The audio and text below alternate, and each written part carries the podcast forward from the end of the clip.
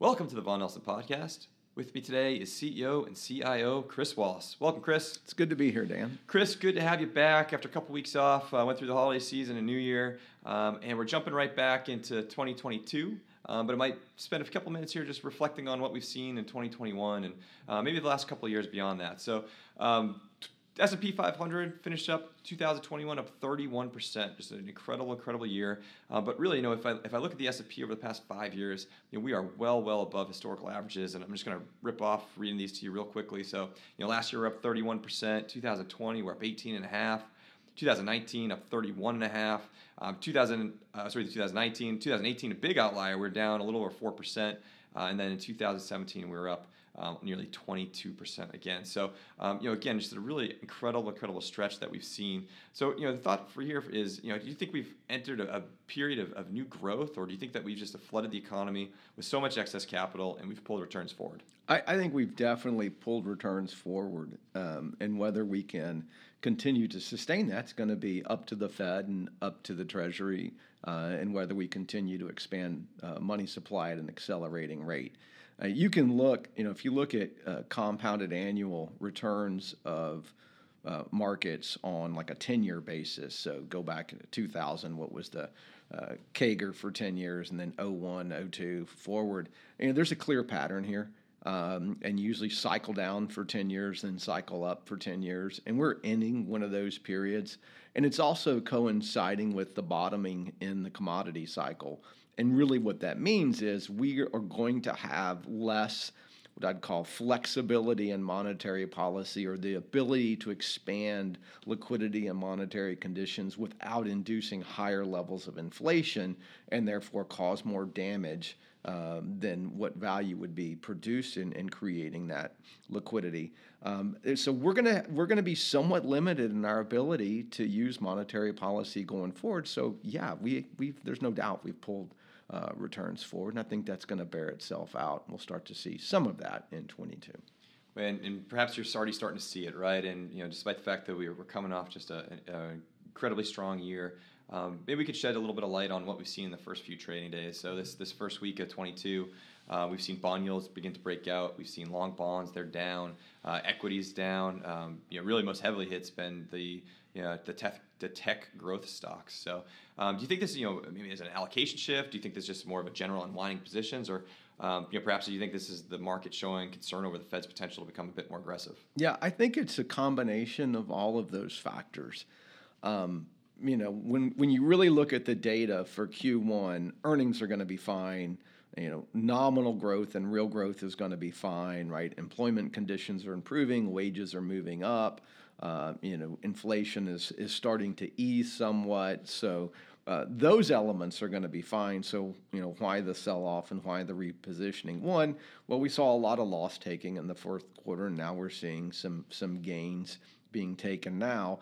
But more importantly, we got to think about in, in, rate of change terms what we're faced with. So once you move into the latter part of the first quarter and into the second quarter, we're going to see a fairly sizable economic slowdown just not only from base effects, but from the contraction in fiscal spending. So there's going to be about a $1.3 trillion contraction in 22 versus 21 based on current budget and legislation, and the bulk of that hits in the second quarter.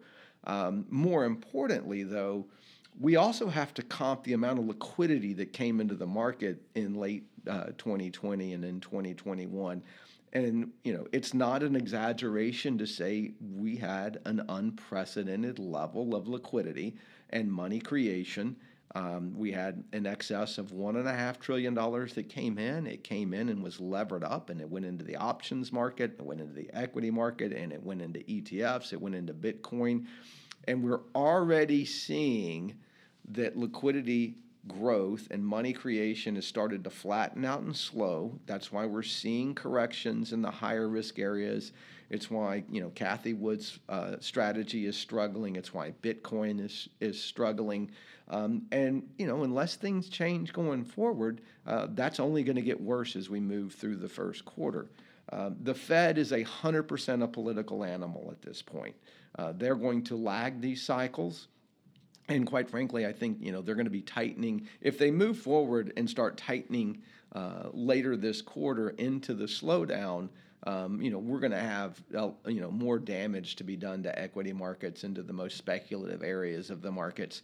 Uh, but just you know follow the bond market. Um, you know I think we're probably peaking um, or setting up to peak as far as hawkishness of the Fed. Um, you know I would be fading um, kind of the sell-off in the bond proxies. I would be, you know, fading any strength in the broad commodity space. Um, you know, we're we're very much at an, inflection point, and so I'd say, you know, invest, investors need to be patient, but do not look at the Fed for guidance. They are, uh, you know, a long way behind this cycle, and the market's going to front run them for sure. And you know, one question, trying to follow up there. You know, you, you mentioned you know as we're potentially moving forward, and the Fed could tighten as we entered into a slowdown. Um, do you think this would possibly create an environment or create a setup where we could see the Fed raise um, and then just to cut maybe some at some point later in 2022 due to market pressures? Yeah, I you know if they do raise, I think that's exactly what we'd be looking at happening. Uh, it'd be similar to the setup we saw in the kind of the fourth quarter of 2018. Hopefully, not nearly that extreme. Um, but yeah, I think you know I'd watch the two year. The two years a good proxy for what the Fed's going to do. Uh, the Fed doesn't cut rates or raise rates; it just follows the two year Treasury. Look at the slope of the curve between the two and ten year. Right, that tells you if it's starting to flatten out that the Fed's getting ready to make a mistake.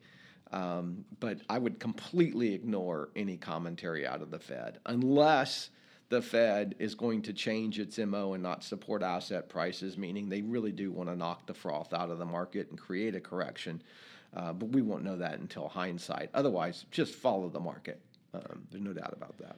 Uh, so why don't we talk a little bit about inflation? Uh, we touched quite a bit about this on you know, really throughout the course of the fourth quarter of last year. Uh, but you know, again, we're starting to see oil break out. Um, jobs data is coming in; it's coming in strong. Um, you know, where, where do you think we sit at this point in the inflation cycle? Yeah, the inflation cycle is peaking right now. Uh, there's no there's no question about that. There's too many signals within the broader commodity space.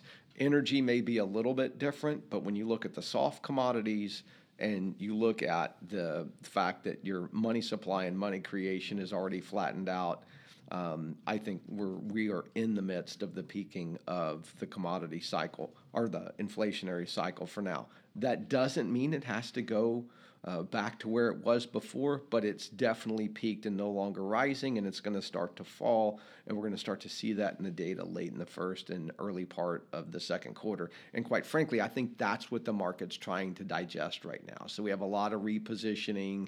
We have you know, year end and, and then uh, new year fund flows in the midst of the market going, uh oh, we actually think uh, inflation and this reflation trade may be peaking, and the Fed may be getting ready to make a mistake. So there's a lot of noise uh, like that in the market, but unequivocally, the inflationary cycle is peaking right now. There's no ifs, ands, or buts about it. It's just a question as to how low it goes from here. Great, good.